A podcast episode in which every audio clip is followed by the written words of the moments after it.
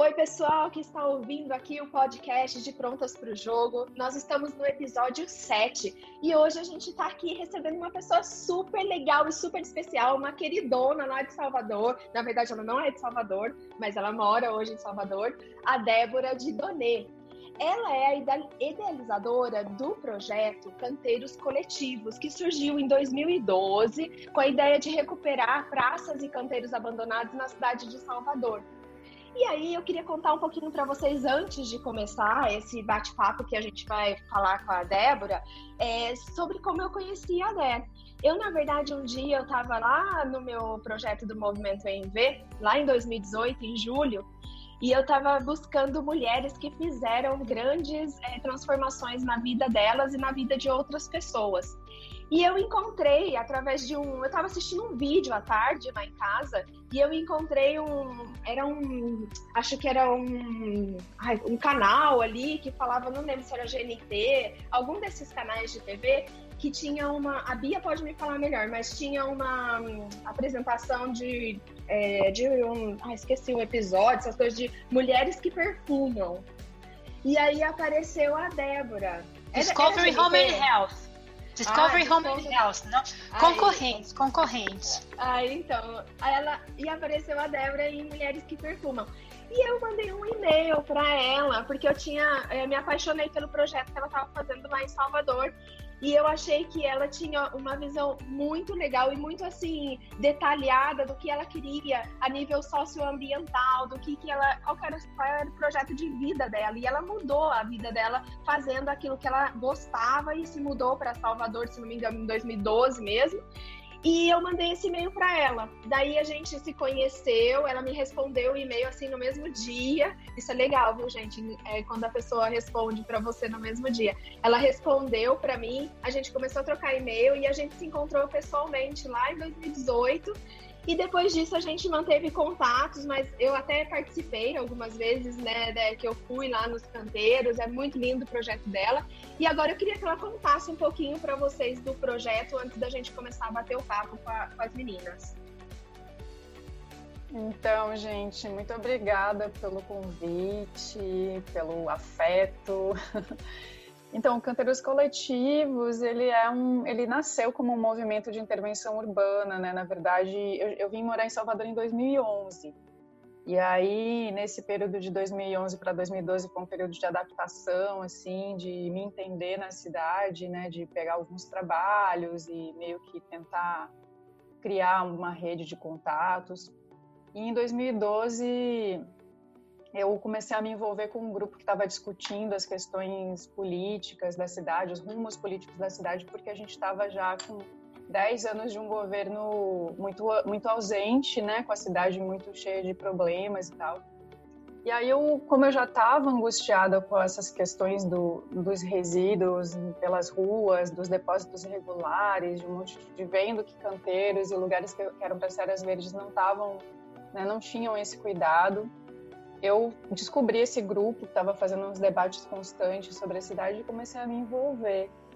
E aí eu descobri ali uma série de pessoas que pensavam como eu, assim, que, que tinha esse mesmo desejo, essa mesma inquietação, né, de, de o que, que a gente pode fazer pela cidade, assim. E aí que eu consegui, finalmente, eu já tinha falado com algumas pessoas sobre jun se juntar para a gente recuperar alguns espaços verdes, mas ninguém ligava para mim. Então, nesse grupo, eu encontrei, assim, pessoas que me ouviam e que, assim, curtiram a ideia e aí a gente começou assim a formar, a, agendar, a tentar criar um desenho e a coisa foi nascendo assim. Aí teve um artista fez a primeira marca do Canteiros, a gente criou um grupo no, nas redes sociais, começou a fazer toda a mobilização online, né?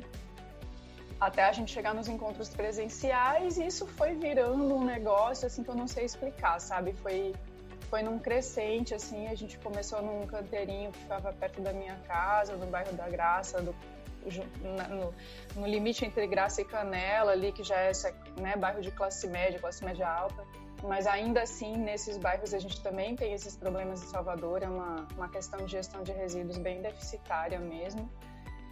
E aí é, comecei a me envolver com o Instituto de Permacultura da Bahia. Eles vieram dizer que o que eu estava fazendo era permacultura. E eu, oi, o que é isso? Se vocês quiserem me perguntar depois, a gente pode falar sobre isso. E aí a gente conseguiu o projeto e a coisa foi se desenrolando. Eu me envolvi muito com o terceiro setor, né, que era um desejo meu. Eu sou jornalista, trabalhei em redação por muitos anos mas tinha um desejo de levar também a comunicação para o terceiro setor como uma ferramenta social e política, né? E aí, até que em 2017, eu resolvi encarar 100% a minha vida canteiros, porque eu fui levando, fui trabalhando no terceiro setor e fui levando canteiros paralelamente, fui levando projetos, fui levando ações, oficinas, né? A coisa começou a ganhar corpo, mas eu sempre estava me dividindo com outro trabalho. E a partir de meados de 2017 eu comecei a me dedicar integralmente ao canteiros. Então hoje em dia ele virou um negócio socioambiental, mas ele tem esse braço dos projetos, né, que, que a gente consegue através de edital, parceria com organizações da sociedade civil e afins. Né. Agora mesmo a gente está com um projeto que é por doação, a gente recebeu uma doação e a gente e tem as oficinas privadas particulares, enfim, que aí eu já lanço mais para um público que tem condições de pagar, que é uma outra forma de você financiar esse negócio, né? Financiar esse movimento. E a gente continua com um grupo de voluntários, que é um grupo que se encontra lá de vez em quando para a gente fazer uma ação no espaço público, para a gente poder reunir pessoas que curtem a ideia e gostariam de saber como que elas podem chegar nesse espaço, né? Qual é a forma de articular e mobilizar pessoas para você ocupar e transformar um espaço. Nossa, muito, muito bacana esse projeto e o que você pensou para mover mesmo a comunidade, né? Agora, Bia, você quer começar com uma pergunta para Débora? Nossa, olha, já tenho aqui, já pensei em várias perguntas, mas já que eu vou ter que escolher algumas, né, ou uma, é, na verdade eu vou fazer duas de uma vez.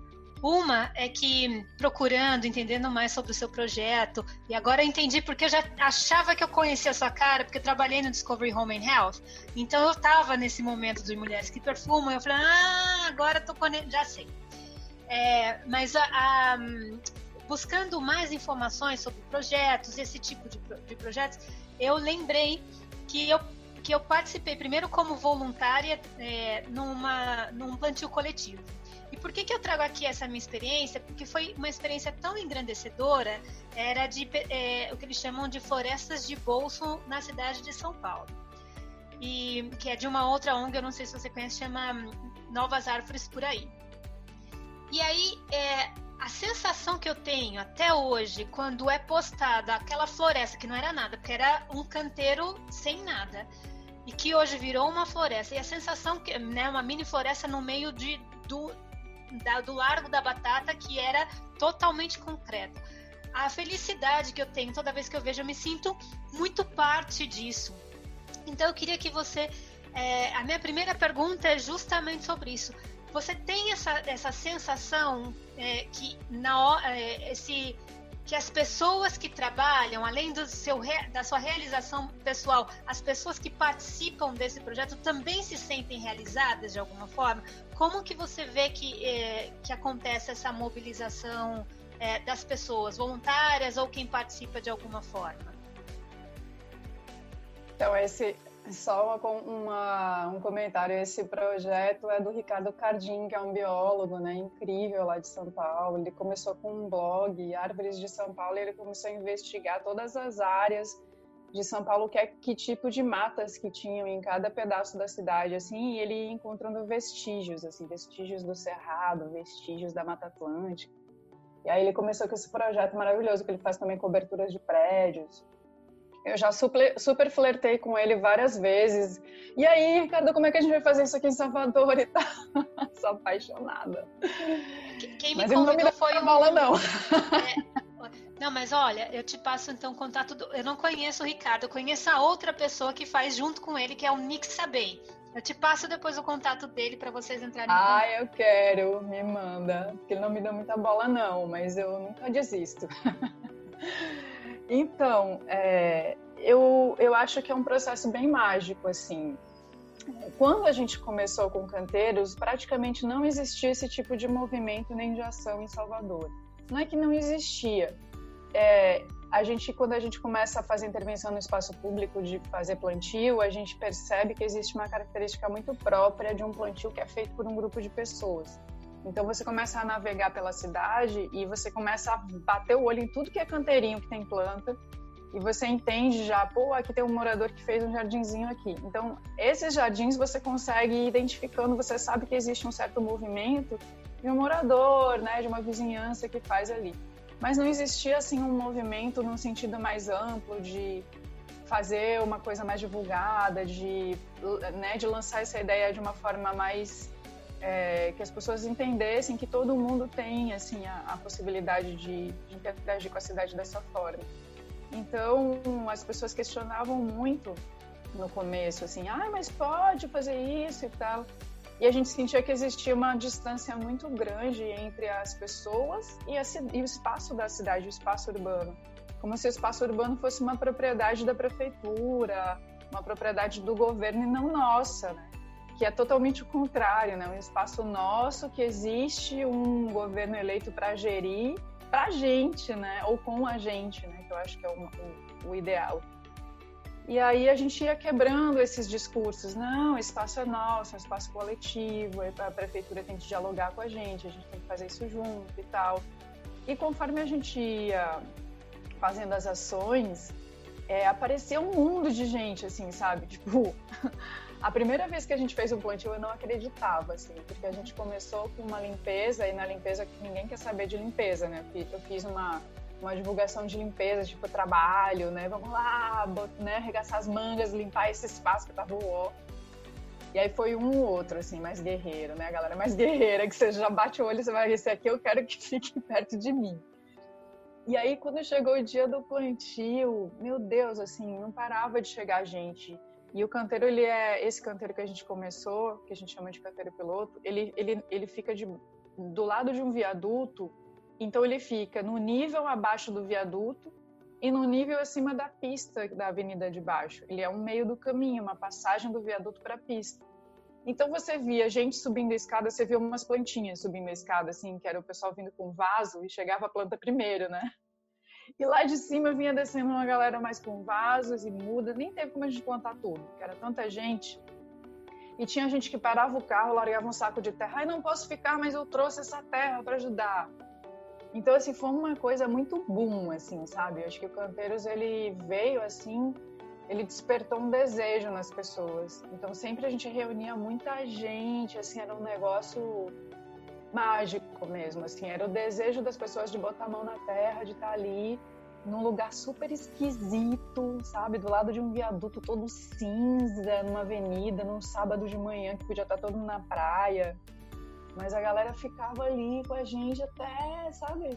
Então, eu acho que isso realmente é um desejo que está latente, assim, que está lá dentro de todo mundo, de querer fazer, de querer se envolver mais com a cidade, né? Aquele sonho de você olhar para a pracinha, uma pracinha meio destruída perto de casa, e falar, poxa, essa pracinha podia ter isso, podia ter aquilo, mas fica muito em você, na sua cabeça, e aí você entende que você pode expressar isso e, e, e encontrar pessoas que pensam igual e juntos fazer essa transformação, tirar do campo da ideia e ir para o campo da, da ação, né? É isso. Muito bacana. E eu acho que é isso mesmo, você poder ver que a sua ação tem reflexo, que você vai passar ali naquele viaduto todo dia e você vai ver que, olha, aquele jardim eu ajudei a plantar. Acho que tem mesmo uma satisfação pessoal e eu imagino que seja um momento mágico também. Bia, você tem mais alguma pergunta? Que você falou que eram duas, daí. É, não, eu já vou fazer. Acho que a Nath queria falar alguma ah, coisa. Ah, a Nath. Sim. É, então, Débora, você estava falando sobre a como te surpreendeu as pessoas chegarem, né? Algo que eu tinha imaginado era que as pessoas iam, iam ter muitas barreiras até tipo, na mente, e pelo que você está falando, foi algo que fluiu. Você não teve dificuldade nenhuma no convencimento das pessoas? Foi algo muito natural, assim, inclusive depois para a limpeza? Ou é isso que eu queria entender? É, então, assim, é, as pessoas que chegavam era porque elas já se afeiçoavam com a ideia, então elas viam a divulgação e iam lá na, na, proposta, né? Então essas pessoas elas já tinham sido conquistadas já pela proposta em si. Mas as pessoas, por exemplo, que estavam passando na rua ou que nunca tinham ouvido falar, né? Que quando sempre quando a gente está fazendo ação, as pessoas da rua vêm conversar. O que, que vocês estão fazendo? O que, que é isso? Ah, mas pode fazer isso? Ah, eu não sabia. Então as pessoas querem, assim, tem curiosidade mesmo, assim, de, de quem é que está fazendo, está fazendo. E tem gente que tem resistência, mas eu acho que de 2012 para cá começou a surgir tanta coisa em Salvador que, que as pessoas estão aceitando mais, estão entendendo mais que existe esse tipo de movimento, né? Acho que já, já começou a se falar mais como também a prefeitura abraçou um projeto chamado Arte Urbana Salvador e estimulou as pessoas então, acho que as pessoas já entendem que existe esse tipo de ação no espaço público.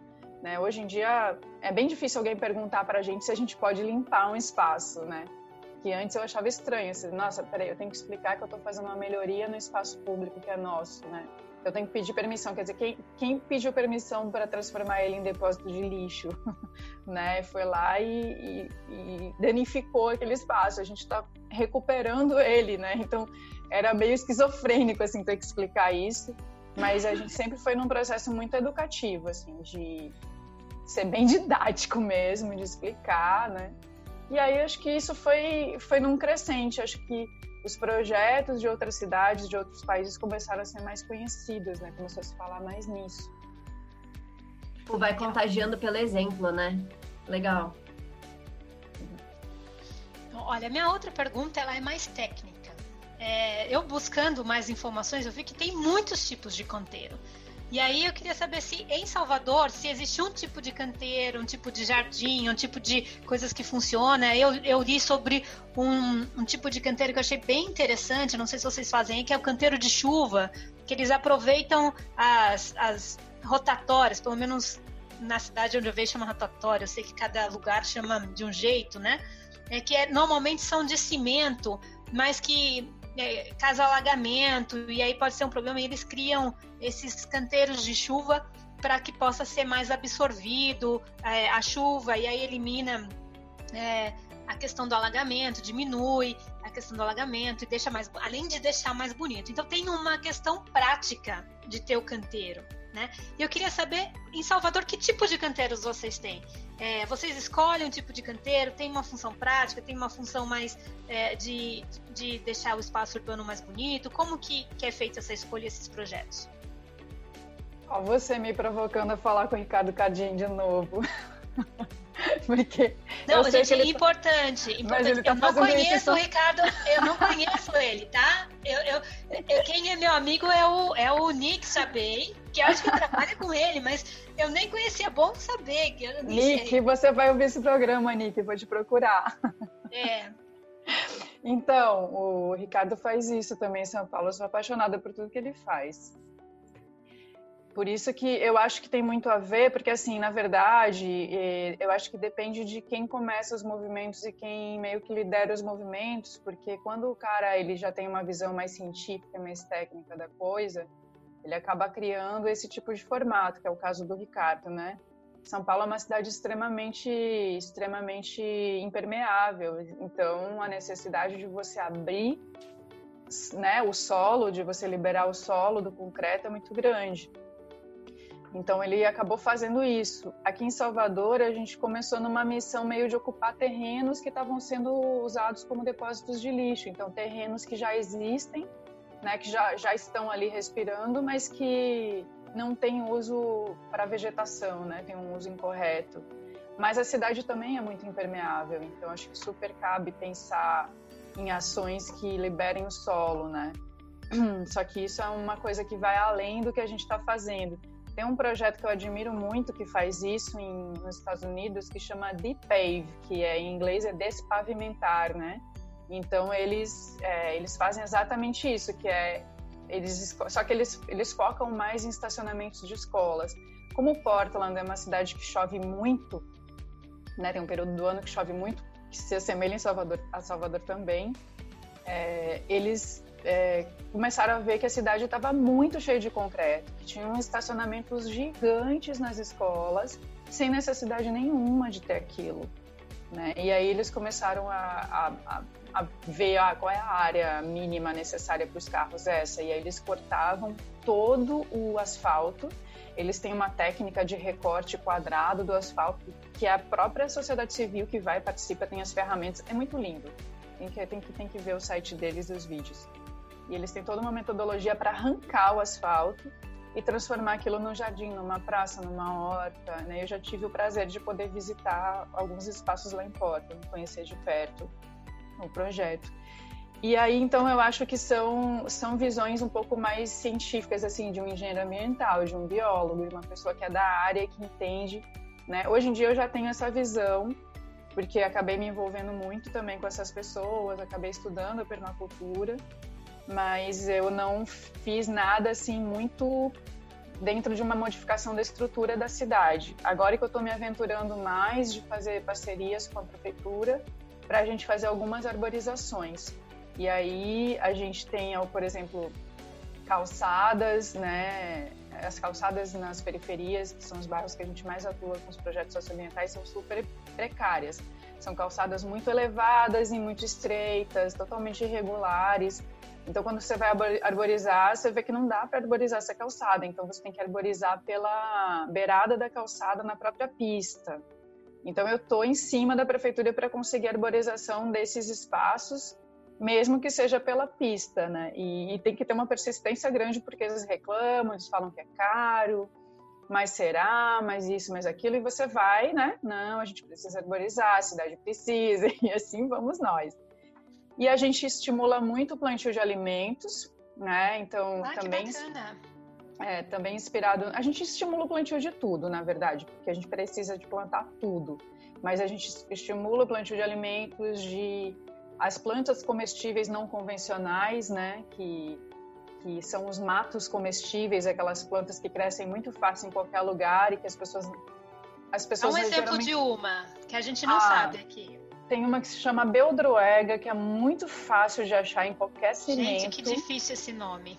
É, é engraçado porque aqui na Bahia o pessoal fala tudo que é tipo de jeito. Beldroega, Beldroeg, Bel, Bel, sei lá.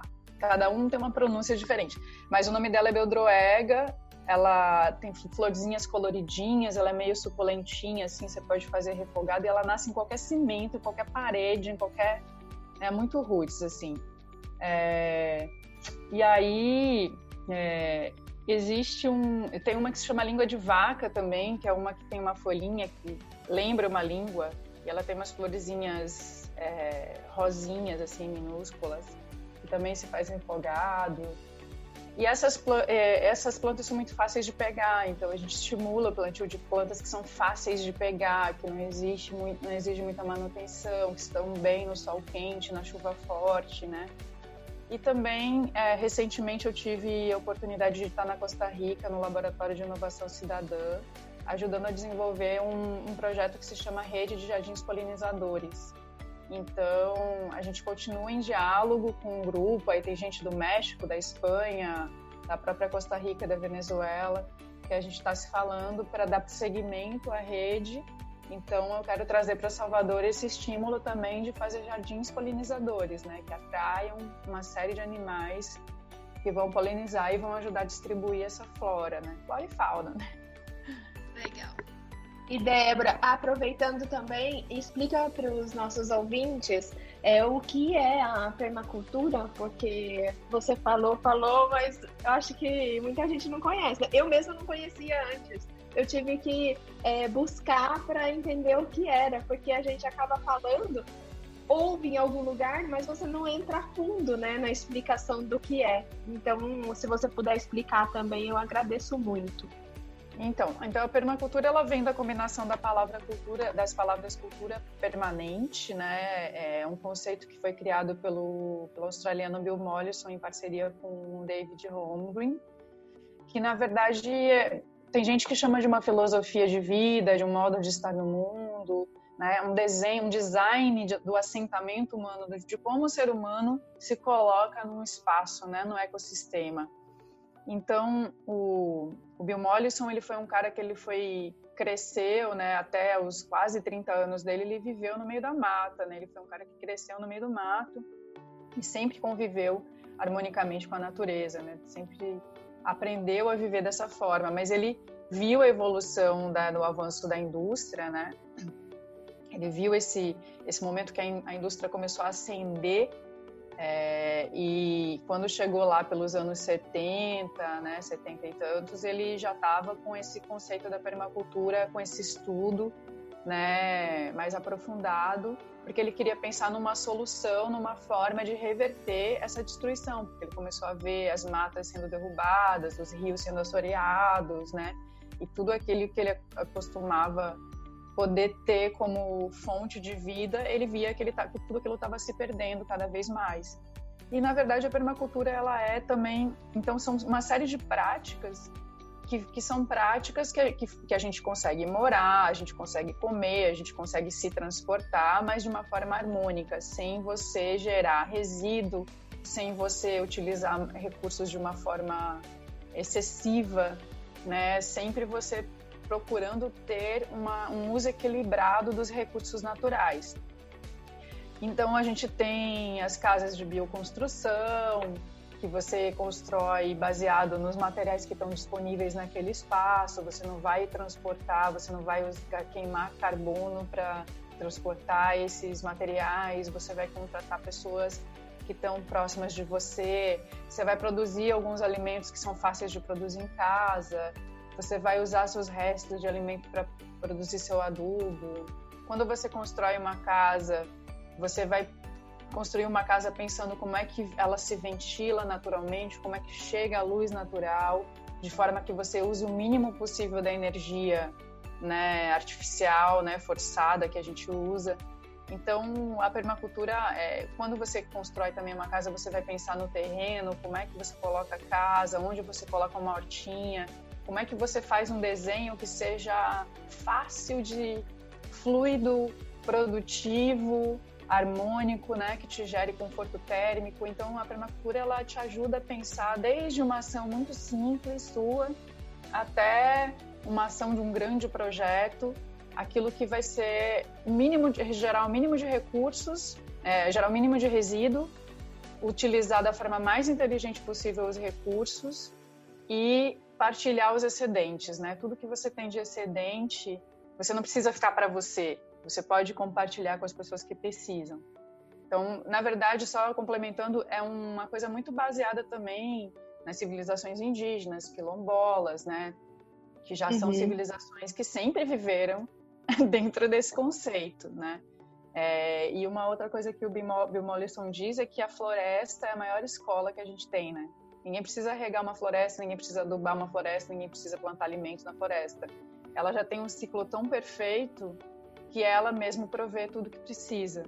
Então, o ser humano, na verdade, ele, ele precisa reconectar com esse ciclo natural do ecossistema. Né? Então, aí eu já vou te fazer uma pergunta que eu tinha para fazer e eu já vou pegar esse gancho aí que você está falando. Porque eu vejo isso, é muito bacana você ter essa consciência, e eu acho que as pessoas, por exemplo, da minha idade, da nossa idade aqui, que a gente está falando, não da Ná, porque ela é mais nova que a gente, mas a gente aqui, na faixinha dos 40, assim, a gente é, tem essa vontade, parece que a gente chega em um momento da vida que você já vê que as coisas materiais não têm tanta importância e tanto, tanto significado assim quanto aquilo que você faz para o próximo ou aquilo que você pode fazer melhor como qualidade de vida para você e que também é, você possa transferir isso para a sociedade como um todo. E aí eu começo a ver que tem muita gente que eu converso da minha idade que quer fazer alguma coisa, certo? E acaba não fazendo porque não sabe como chegar, como fazer, o que fazer. É bem complexo essa situação, porque você tem aquela vontade de você ser um pouco mais, é, pensar no meio ambiente, trazer, claro, essa concepção de permacultura, eu acho que ela é muito macro, né? Porque você trazer hoje para o seu dia a dia, sendo um mundo extremamente materialista, capitalista, vivendo em grandes cidades, é, com, com desejos, com vontades e tudo isso, é uma coisa muito é, desconexa, porque ao mesmo tempo que você quer você vê outras coisas que também você não consegue conectar essas duas. E aí eu quero perguntar para você o seguinte: se a gente começar com uma, edu uma educação ambiental da permacultura com as crianças, você acha que isso poderia mudar? Porque na nossa idade eu acho difícil a gente fazer essa, essa é, volta de uma vez só. A gente precisa de muito tempo. É a mesma coisa quando vai aprender uma língua, né, Jana? Que a Jana fala. Que você já não percebe mais como criança, você percebe como adulto e você tem capacidades cognitivas totalmente diferentes. Então, e a mesma coisa eu acho que é quando você quer dar, vamos parar de comer carne, sabe? Não é assim, tipo, amanhã eu vou parar de comer todas as carnes do mundo. Porque não é assim que funciona, gente. É difícil. Então, eu queria saber se você pensa que se a gente fizesse um trabalho educacional de conhecimento, de transferência desse conhecimento e informação para essas crianças, não seria mais fácil que elas optassem por aquilo que elas quisessem? Porque muitas vezes a gente não tem essa opção, né? Essa escolha, porque a gente nem conhece. Sim, não, totalmente. A gente foi criado no, muito no ritmo da industrialização, né? Acho que o grande desafio que a gente está enfrentando agora nesse período de isolamento é isso a gente entendeu o quanto a indústria influenciou as nossas vidas, o quanto a indústria fez com que a gente dependesse de tudo para viver dentro de um supermercado, né? Então, tudo que a gente precisa consumir, tudo que a gente precisa tem que ser consumido, né? É tanto que a gente recebe o nome de consumidor, né? Não é, a gente não é consumidor, a gente é um ser humano e a gente pode optar ser consumidor. A gente não, não tem via de regra que ser um consumidor. Mas para a indústria é isso, a gente tem que virar um bando de consumidor. E agora a gente está vendo que a gente tem que criar outras alternativas, porque ela não se basta, né? Porque ela, ela absorveu tanto dos nossos recursos naturais, ela já sugou tanto do planeta que a gente está no momento de colapso mesmo, assim. É bem sério esse, esse momento que a gente está vivendo. Então é um momento que a gente tem que rever muita coisa. E aí eu acho que esses conceitos da permacultura, da agrofloresta, de tantas outras práticas, não é a única filosofia, tem outras linhas de pensamento, mas também dentro dessa mesma proposta da, do uso inteligente e sustentável dos recursos naturais, né, que, que são necessários de ser colocados. Eu acho que já existem algumas escolas que têm essa preocupação, é, mas na maioria são escolas particulares. Não é que assim, acho que todas as escolas têm preocupação, a gente interage muito com escola, e principalmente com escola pública. Mas as escolas públicas, elas ainda estão muito presas no ensino formal, muito focado naquela coisa da cartilha, e eu acho que as, as, a gestão se sente muito engessada e não consegue, por exemplo, usar espaços maravilhosos, incríveis terrenos assim, sabe? Que você fica, meu Deus, totalmente ociosos dentro das escolas públicas, totalmente ociosos porque eles não sabem o que fazer com aquilo. Eles sabem que aquilo tem potencial, mas não sabem por onde começar, não sabem o que fazer. Então existe o desejo, né? E as escolas particulares elas já têm mais liberdade. Então já existe escola com horta, fazendo práticas de permacultura, fazendo plantio, tendo composteira, né? Fazendo todas essas atividades com as crianças e eu faço muita oficina com criança pequena, né, com crianças de 5 anos, de 4 anos, até com bebezinhos. E eu, como as oficinas que eu faço são pagas, né, são crianças que já têm mais acesso. Então, as crianças, elas têm muito repertório. Elas, elas praticamente podem te dar uma aula de como fazer um minhocário, de como fazer uma composteira. É impressionante.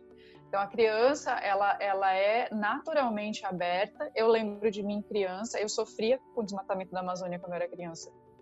Eu pensava, meu Deus, por que, que eles estão fazendo isso? Ah, eu ficava indignada, assim.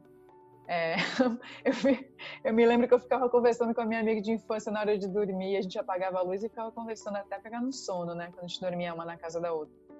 E aí eu eu ficava filosofando sobre as queimadas da Amazônia. Enfim, né? Tá aí, tá aí a Amazônia tentando resistir, mas é, a criança ela tem muito mais abertura, ela tá muito mais. Mas eu acho que os, tem muitos adultos assim interessados. Eu, inclusive, é, quando eu fazia a divulgação das oficinas, eu não usava a palavra permacultura porque eu achava que isso poderia afastar as pessoas, ou que as pessoas podiam se sentir uma distância da palavra. E aí, de repente, eu comecei a ver um interesse na permacultura, comecei a ver que as pessoas estavam buscando isso.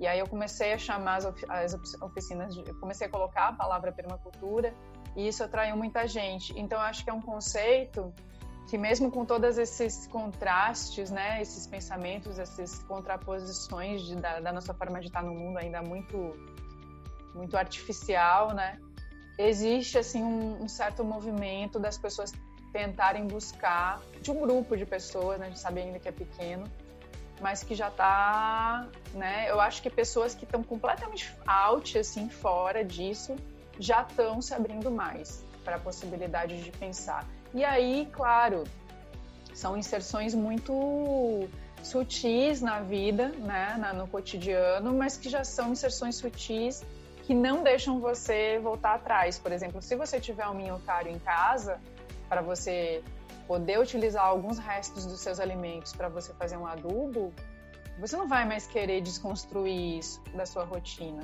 Você não. vai ver o resultado disso e você vai começar a aplicar nas suas plantas, né? Você vai ver que você vai estar gerando menos resíduo para ser levado para um aterro sanitário e aquilo vai te fazer bem. Você vai querer ir implementando e trazendo outras práticas. Então, acho que a criança, claro, nossa, se, se, se existisse, né? Se existir um, um, financia, um financiamento, não, um, um investimento incentivo do poder também, né? É, incentivo, né? Investimento do poder público na educação ambiental, a criança ela é essencial, mas acho que tem os adultos que ainda estão no desejo que querem, de... né? Ô, Jana, você é... Ah, desculpa, a Gabi quer falar?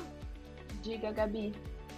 Então, é só fazer uma, algumas perguntas. Acho que na sequência, ainda voltando a falar dos canteiros, é, eu fiquei curiosa com algumas coisas, Débora. Por exemplo, quando você fala que você começou é, botando a mão na massa mesmo, limpando o terreno e tal, houve da parte da prefeitura algum tipo de interferência? De alguém chegar lá e perguntar: está fazendo o que aqui? Se pode fazer isso sem a prefeitura? Como é isso, sem a autorização da prefeitura? Porque é o que você disse, de fato. É um espaço público, é um espaço que nos pertence, né? E a gente não vê é, iniciativa de pessoas com muita frequência fazendo esse tipo de coisa. A gente vê de vez em quando a prefeitura cortando uma grama, fazendo uma manutenção dos espaços públicos, assim. Aí, na sequência dessa pergunta, é, se a prefeitura apoia esse tipo de movimento, se há um estudo prévio do tipo de espécies, né? Você estava falando que incentivam é, plantio de comestíveis, hortas, essas coisas. Então, eu acredito que há, né, um estudo prévio no, na escolha das espécies por causa da até do clima, da resistência da planta com relação a é, sol pleno, essas coisas. E por fim, na sequência lógica, como é feita a manutenção dos canteiros? Fica é, é, a cargo do, do projeto ou a prefeitura entra nisso? A partir daquele momento que aquilo pertence à cidade, é uma responsabilidade da prefeitura automaticamente? Ela, ela faz a manutenção junto com vocês? Como é feito isso? Então, é, quando a gente começou, a prefeitura imediatamente procurou a gente, assim, né? O Canteiros, ele estava, é, nesse momento inicial, ele atraía realmente muita gente. Cada, a gente fazia uma, uma ação por, por, fim de semana, né? Todo fim de semana tinha uma ação de praticamente um dia inteiro. E ficava eu, meu ex-companheiro, né, que estava sempre comigo, a gente ficava o dia inteiro recebendo as pessoas. E tinha uma rotatividade de pessoas que chegava, plantava, saía, chegava, plantava, saía. Até que a gente falou: Meu Deus, eu não quero mais ficar o dia inteiro, vamos fechar até o meio-dia para a gente poder respirar, porque a gente não fazia mais outra coisa, né? Chegava em casa acabado, domingo, acabou domingo, acabou fim de semana. Mas aí a prefeitura viu esse movimento, teve três secretarias que entraram em contato com a gente na época, mas era muito numa, numa vibe assim de, ai, é, vamos fazer em tal lugar, leva essa galera para tal lugar, meio que querer, querendo pegar uma carona numa ação voluntária que a gente estava fazendo. E a gente, não, a gente quer que vocês vão com a gente nesse lugar que a gente está, né? E a gente, apesar da gente estar tá numa região mais central, a gente estava também se conectando com alguns bairros de baixa renda aqui da região central, né? Foram bairros onde a gente fez ações permanentes por um, por um bom tempo. É, e aí a gente, é, não, na verdade, no começo a gente não conseguiu amadurecer esse diálogo com a prefeitura porque tinha esse, esse tipo de proposta que era vocês ajudam a gente e a gente faz o quê, né? Então a gente não, não, não, não tinha, não via uma, uma coisa mútua na proposta, então a gente não, não ficou fazendo as nossas ações voluntárias. Hoje em dia, eu acho que o canteiro está num patamar muito maior, muito mais maduro, né? Hoje em dia, a gente está conseguindo colocar em prática aquilo que era o desejo no começo, que é sentar com o secretário de várias secretarias, né, de várias órgãos da prefeitura e, e aí então a gente está fazendo esse projeto aqui, ele tem essa perspectiva aqui, a gente quer sua parceria assim assim, então eu já chego propondo, a pessoa ouve, gosta da ideia e a gente costura, né? Então acho que a gente está num passo muito mais à frente nesse sentido. É, o, o, a manutenção, peraí, a primeira pergunta era essa, de como o poder público. A segunda pergunta, me lembro. Das espécies que são escolhidas para plantar e depois a manutenção. É, então, as espécies a gente sempre. No começo a gente abria muito. Ah, porque a gente pensava, meu, porque a gente tem assim, a, a gente tem a Mata Atlântica, que é o bioma de Salvador, mas a gente tem, claro, muitas exóticas que estão já totalmente ambientadas no bioma de Salvador. A gente nunca mexeu muito com árvore, a gente chegou a plantar bastante árvore, mas não em calçadas, sempre num terreno, porque a gente sabe que a árvore tem toda uma questão de raiz e tal. Mas a gente sempre abriu muito a questão das espécies, né? É, depois de um tempo, a gente começou a focar bastante na questão dos alimentos né, alimentos e floridas, né, e não pegar tanta árvore, porque a gente tinha um berçário e nosso berçário começou a receber muita doação e as árvores, quando é, a, o movimento de plantio de árvore ele acaba sendo mais lento, porque você te, depende do espaço, depende de quantas árvores cabem naquele espaço, né? Não era toda ação que, não era todo o espaço que a gente conseguia levar árvore, se levava era uma muda ou duas, e a gente tinha um volume grande de árvore que ficava crescendo nos vasos. Então a gente começou a focar em, em, em plantas menores, de menor porte, em arbustivas, em floridas, em alimentícias, né?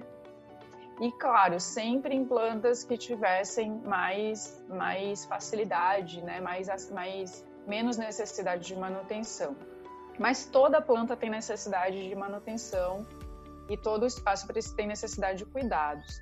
Hoje em dia, o canteiro do Canela, que foi onde a gente começou, que a gente chama do canteiro laboratório do, do movimento, ele virou uma florestinha, né? Ele tá a coisa mais linda, assim, ele tá super verdinho, as árvores super se desenvolveram. Só existia, era um, era um terreno seco batido, uma montanha de lixo do lado e um ficus no meio, que é aquela árvore que a prefeitura de Salvador odeia, né? Eles execram os ficos, assim, não, ficus é destruidor de calçada, ficus causa doenças, vários problemas com os ficus, né, coitados. Realmente o ficus não é assim uma árvore ideal para você espalhar por aí, né? Mas também não é precisa desse terror todo com ficus. Mas aí a gente pegou e plantou ao redor desse ficus uma série de outras espécies, entre nativas, entre exóticas, né? E hoje em dia tem uma sombra, tem um microclima. Quando você está ali dentro, você sente o frescor, né? Você sente um frescor natural. Tem várias plantas que já se desenvolvem sozinhas, né? Mas, por exemplo, o nosso desejo de plantar alimentícias ali, de daquele lugar virar um, um reduto de várias alimentícias e tal, exige já um trabalho mais de cuidado. E aí, para esses cuidados, a gente sempre fez a coisa da mobilização comunitária, né? Então, é, envolver as pessoas que estão no entorno daquele espaço, as pessoas que moram ou que trabalham no entorno daquele espaço, para que elas se conectem com o espaço, para que elas se beneficiem, para que elas plantem, para que elas tenham momentos de lazer, né? E aí a gente não, não fica só no, no, no campo do plantio, a gente vai para o uso. E aí, esse espaço serve para quê? Para eu sentar ler um livro, para eu fazer um piquenique, para eu encontrar família, para eu trazer meu filho para brincar. Né? Esse espaço tem que ser usado, porque é o uso dele que vai justificar o cuidado permanente, né? E aí, é, o, o, que a gente, a prefeitura, na verdade, ela precisa que as pessoas se conectem afetivamente aos espaços, porque a prefeitura, por mais que ela tenha recursos, ela nunca vai dar conta de fazer manutenção de todos os canteiros e todos os jardins e todas as praças da cidade. O trabalho que tem que ser feito é de criação de vínculo afetivo daquela, daquele bairro, daquela comunidade com aquele espaço verde, para que aquela própria comunidade mantenha e, claro, no que diz respeito a, a estruturas, né, e questões mais relacionadas à prefeitura, a prefeitura vai ser parceira daquela comunidade. Mas ela não vai ter que ficar corrigindo vandalismo, ela não vai ter que ficar replantando árvore que foi cortada porque fulano não entende que não pode cortar a árvore. Né? Por quê? Porque se criou um vínculo afetivo que a própria comunidade vira fiscal daquele espaço. Então a gente sempre cria nos movimentos dos canteiros essa ideia de que ó, nós somos os cuidadores, então para a gente conseguir manter esse espaço vivo, a gente tem que também dar uma de fiscal, né? Que não é sair dizendo, ó, oh, proibido, viu, não pode é sair convidando as pessoas, vem plantar comigo, ó, oh, esse espaço aqui é de todo mundo, vamos cuidar, porque as pessoas precisam se sentir convidadas para não estragar o espaço, ou para não tirar uma planta, ou para não, sabe? Ela, ela, ela precisa entender que ela pode se beneficiar sem, é, sem criar uma hostilidade, e sim criando uma parceria com esse espaço. E aí acho que a prefeitura entra nessa questão de dar um apoio estrutural, né, de pô, a iluminação da praça, o calçamento, as mobílias, né? É, ah, eu estou precisando de mais mudas, será que a prefeitura pode conseguir? Ela pode conseguir. Você pode fazer um mutirão no seu próprio bairro para plantar essas mudas. É, no caso das calçadas, aí a gente, a gente acha que a prefeitura está muito mais conectada na, na, questão. Claro que a manutenção pode ser da comunidade, né? De você, logo que plantar essas árvores na calçada, ter a rega, ter um olhar, mas, por exemplo, precisa, se tem alguma questão na calçada, né, para fazer o próprio berço, a prefeitura tem que entrar, porque existe toda uma estrutura e um equipamento, um maquinário, né, que você precisa para fazer o plantio dessas mudas. Então, Sim. é na verdade um, uma gestão partilhada. Eu acho que o, o mundo ideal é a gente chegar na gestão partilhada, que já existem projetos. Esse de PAVE é, que eu falei lá dos Estados Unidos, ele começou com uma organização sem fins lucrativos, mas que hoje tem uma grande parceria da prefeitura local. Né? Então, é você conseguir entender onde a prefeitura atua e onde a sociedade civil atua. E, e também, é, indo para o lado da Jana, que ela tinha aquela pergunta da, do turismo de Paris, é interessante também, Jana, que você fale, porque Salvador é uma cidade que ela recebe muito turista, né? E poderia ser aproveitado, se você puder falar sobre isso com a Débora também, seria interessante nesse momento. É, na verdade, na verdade, Débora, minha pergunta é, é, é assim, é uma curiosidade minha no sentido de quando, é, desde as primeiras vezes que eu fui para a França, eu observei muito, principalmente na cidade de Paris, mas depois eu conheci outras cidades e vi que é a mesma coisa. Faz parte do circuito turístico oferecer é, vamos conhecer os canteiros, os potagers da cidade, públicos. Né? Então, é realmente essa mesma ideia, mas uh, faz parte de um roteiro turístico. E eu, na minha ignorância aqui no Brasil, eu nem sabia que existia isso. Eu fui saber que isso é legal, que isso existe quando eu tava lá. Aí depois que eu voltei, eu falei, ah, não, mas espera isso aqui também existe também, em São Paulo e tal. Mas aí eu fui saber isso lá que tem canteiros coletivos, que as pessoas fazem isso um uso muito interessante e que faz parte, inclusive, de convidar turistas para passar por ali e não necessariamente a agir ali, mas conhecer e se inspirar para voltar eh, para o seu país uh, empolgado, motivado para poder uh, agir de alguma forma. Eu achei super interessante. E aí a minha pergunta justamente é: aqui tem isso ou é, é, não, não faz parte de um roteiro turístico, né?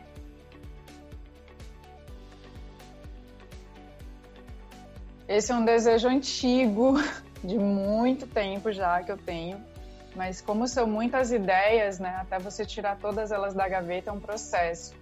Mas eu, eu já tive o prazer de conhecer um outro projeto na Inglaterra que se chama Incredible Edible, que é incrivelmente comestíveis. Na época que esse projeto começou a chegar para mim, eu estava com uma inglesa aqui voluntariando com a gente por nove meses no nosso projeto. E eu não parava de receber matéria, texto, não sei o que, não sei o que, foto sobre o Incredible Edible. Eu olhava assim, meu Deus, que projeto incrível e tal. E aí essa menina da Inglaterra e a gente super se conectando, eu falei, cara, eu vou para Inglaterra, eu vou para Inglaterra conhecer esse Incredible Edible. E aí, na época, graças a Deus, eu estava com os trabalhos legais rolando, o projeto rolando, consegui juntar um dinheirinho, fui para Inglaterra. Inclusive, né, uma libra era seis reais, né, uma facada, mas enfim, eu fui.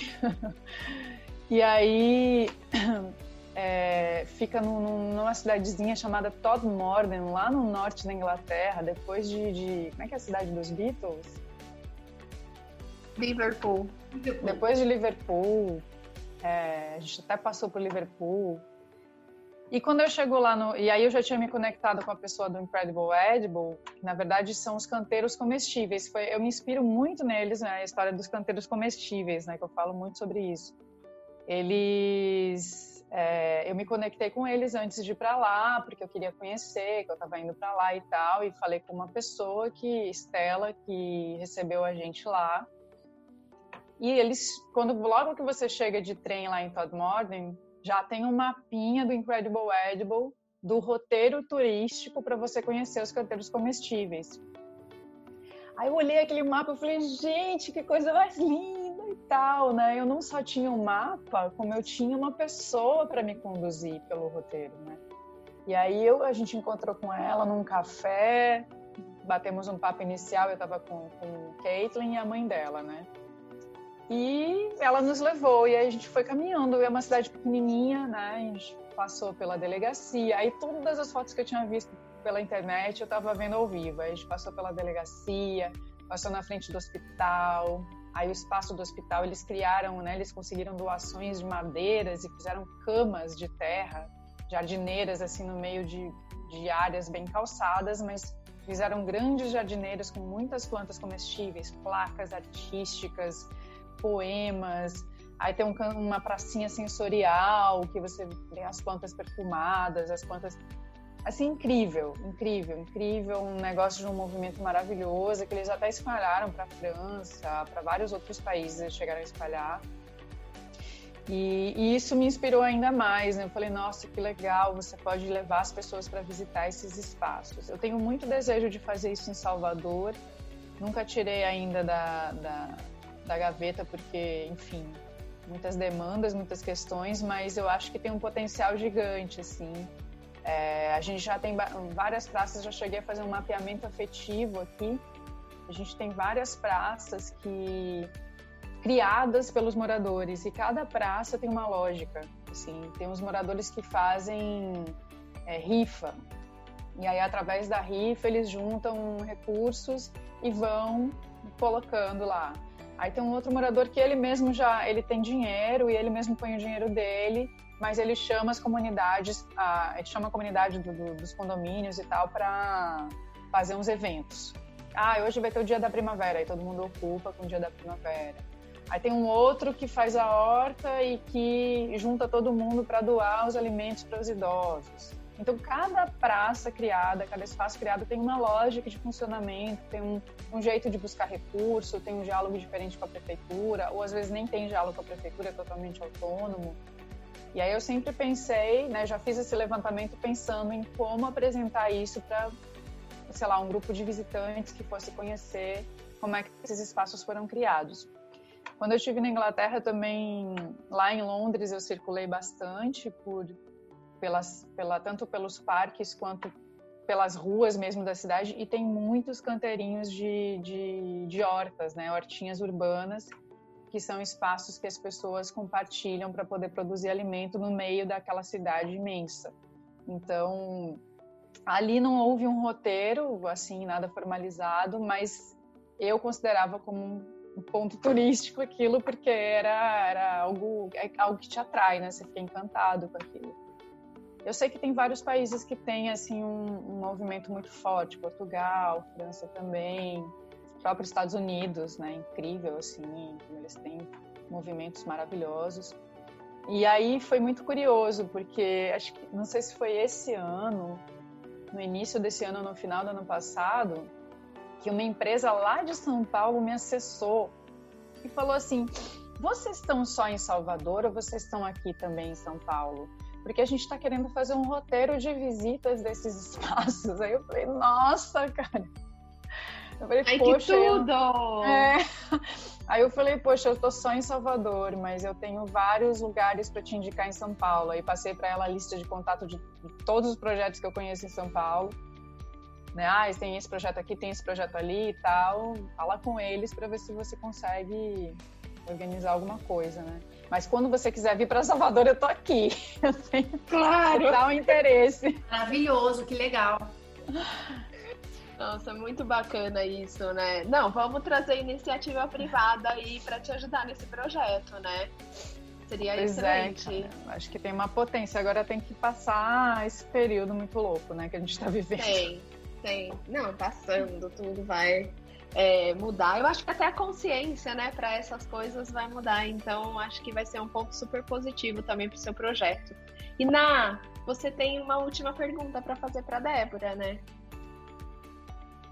Então, eu comecei um pouco no começo quando ela estava falando com a Bia, que era minha dúvida inicial sobre o bloqueio das pessoas com relação a isso. A Débora já esclareceu né? Que foi até mais fácil do que eu imaginava. Eu imaginava que seria muito mais, muito mais difícil. Isso me surpreendeu muito, de uma forma muito positiva, porque é incrível como o ser humano consegue é, surpreender a gente, né? É, de uma forma positiva, assim. Mas eu queria saber também, Débora, é, além da maior dificuldade, como que você conseguiu usar a inteligência é, coletiva para desenvolver o seu projeto? É, tipo, o que motivou, como que você conseguiu agregar não só o que vinha de dentro do projeto para a comunidade, mas também da comunidade para o projeto. Pergunta complexa, viu? Deixa eu pensar sobre isso. assim, eu acho que, que acaba sendo um movimento muito mútuo, porque, é, na verdade, no começo, quando a gente começou a ir para as comunidades, a gente foi muito a convite de alguma instituição ou de algum grupo que estava atuando no local, fazendo uma pesquisa no local, e aí já estava de uma certa forma articulado com aquela comunidade, mas é, não ajudava a gente a mobilizar, porque a gente não tinha um contato íntimo com aquela comunidade. Então a gente sempre falava, para a gente chegar numa comunidade, a gente tem que ter alguém que tenha uma articulação com ela, porque é essa articula esse articulador é que vai ajudar a gente a se aproximar. Hoje em dia, eu já penso diferente. Eu penso que a gente tem que chegar nas comunidades que de fato têm esse interesse que manifestam esse interesse, que já tentaram, que já investiram numa transformação dos seus espaços, mas que não tiveram muito êxito por algumas dificuldades, mas que esse essa noção de querer ocupar e de querer transformar esse espaço já existe ali de alguma forma e que essas comunidades precisam, na verdade, é de algumas ferramentas, né? Então, é, esse projeto que a gente está encaminhando agora, que se chama Escola Verde com Afeto, ele selecionou seis escolas públicas que tinham depósitos irregulares de lixo no seu entorno, tipo lixões mesmo, no muro da escola, na entrada da escola, né? E a gente propôs um projeto que a gente ia transformar esse lixão num jardim. E que esse seria um jardim interativo criado pela própria comunidade e que é, ele substituiria, substituiria esse lixo e que a Limpurb seria a nossa parceira para remanejar, né, repensar a coleta ali naquele espaço, naquela região. o, a nossa premissa, né, o nosso critério de seleção dessas escolas, que a gente fez uma inscrição para as escolas que tinham interesse em fazer isso, era que a escola já tivesse tido algum interesse, já tivesse tentado mobilizar, já tivesse feito, sabe, experiências e, e, e não tivesse conseguido e estava no projeto que estava realmente afim de fazer essa transformação. É, isso acho que foi um, um, um caminho muito interessante para a integração comunitária, porque você não está ali dizendo: olha, eu tenho uma ideia legal para você, você vai criar um jardim aqui, que vai ser bom para a comunidade. Você está ali dialogando com algo que já faz parte do desejo daquele lugar. Por que, que eu vou gastar energia, tempo, né? Aí vem a permacultura, né?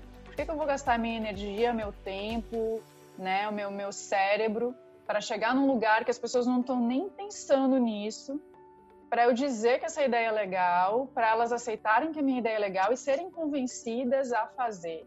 Quando existem vários lugares onde as pessoas estão totalmente integradas com essa ideia, mas elas só precisam de um apoio e de ferramentas de como agir, né, para aquele espaço realmente acontecer. E aí, então, é, eu acho que esse foi um. Quando eu falo da maturidade dos canteiros, tem muito a ver com esse projeto, que tem a ver também com todo aquele diálogo com a prefeitura, porque a gente fez todos os movimentos, na verdade, não foi a gente que fez. A gente só falou: olha, você tem essa ferramenta, você tem essa, essa, essa. Então, a gente fazia uma ação e a própria escola, que virou articuladora comunitária local dos, das transformações, a própria escola mobilizou fanfarra, grupo de, né, grupo de percussão, é, grupo de dança, de grupo de capoeira para fazer um grande evento, para reunir as pessoas, para celebrar. Né? A própria escola mobilizou todos os conhecimentos que ela tinha, as lideranças de bairro, né? É, e, e aí a gente foi reconhecendo tudo que já existia ali naquele espaço para integrar, porque é um momento que é para ser de integração das pessoas, de reunião, de assim, na verdade, uma coisa que eu falo sempre do Canteiros é o seguinte: o fim do Canteiros não é o jardim em si. O jardim em si, ele é um, uma forma lúdica de você conectar as pessoas com o espaço urbano, de você conectar as pessoas com o espaço da cidade, que é um espaço de todos, e de você conectar as pessoas com o direito à cidade, que é o direito de todos né? Que é o nosso direito de ir e vir, que é o nosso direito de se sentir seguro de passar na rua, porque a rua é habitada em diversos horários, em diversos dias, né? É o nosso direito de estar num lugar, num espaço de lazer, com sombra, com beleza, para o nosso usufruto, para o nosso, né, para nossa fruição. Então, a gente precisa criar formas lúdicas de entender que a cidade é o nosso grande quintal, né? Que a cidade é o nosso grande espaço de convívio. E os canteiros e os jardins, eles são uma desculpa para isso, né? Claro que eles são uma desculpa maravilhosa, mas eles é, então a gente precisa a gente precisa é, se compreender como um coletivo ocupando esse espaço. Eu acho que o que a gente mais absorve das comunidades é entender o quanto elas são ricas e, e cheias de, de interações e grupos e pessoas muito abertas né, muito dispostas a fazer essas vivências e que quando elas são estimuladas, né, quando elas são provocadas, quando elas conseguem se sintonizar com quem pensa como elas, elas se se manifestam, né, e a coisa flui assim.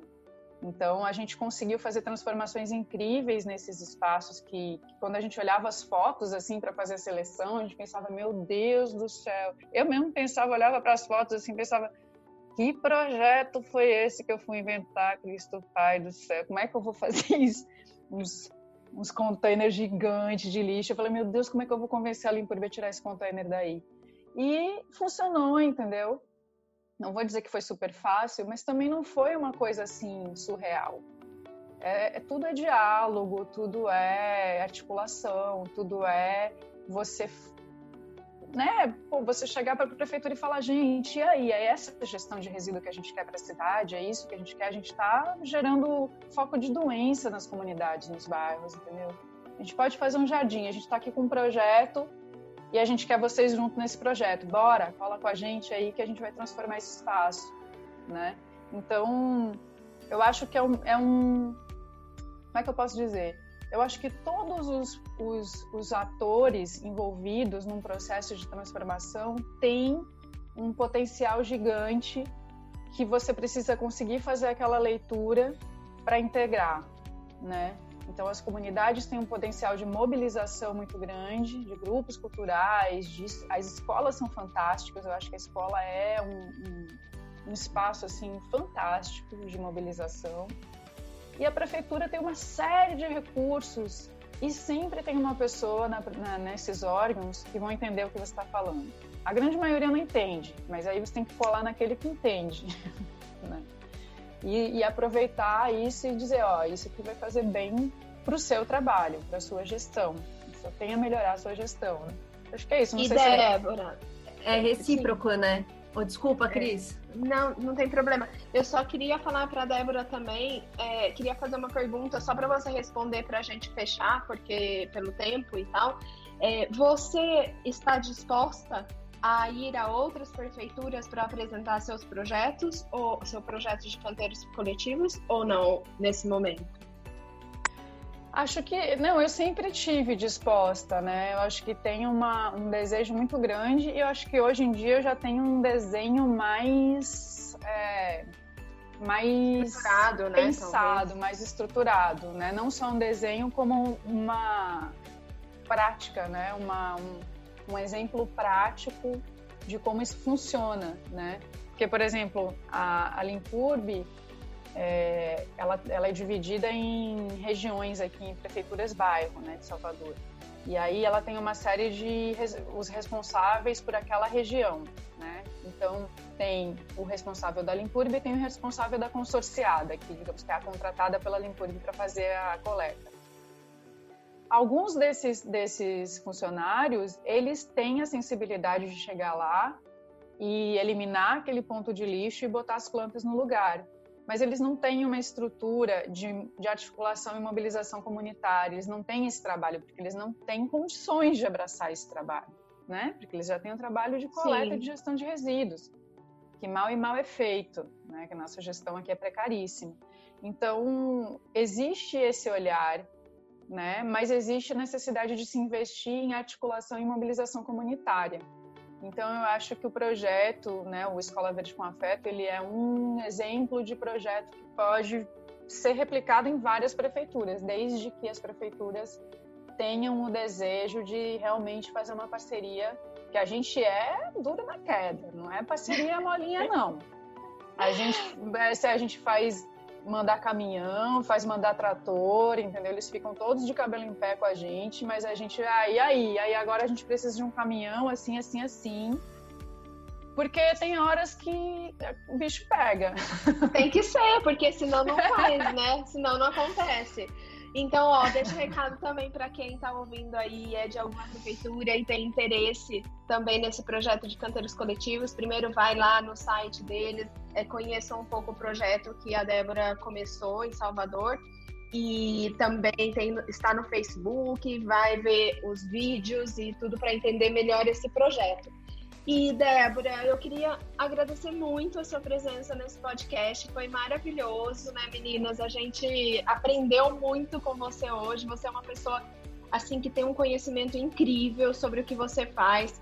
Você é uma pessoa muito didática, sabe? Você consegue passar esse amor e esse conhecimento que você tem para todo mundo. E isso nos Ai, emociona e nos deixa muito.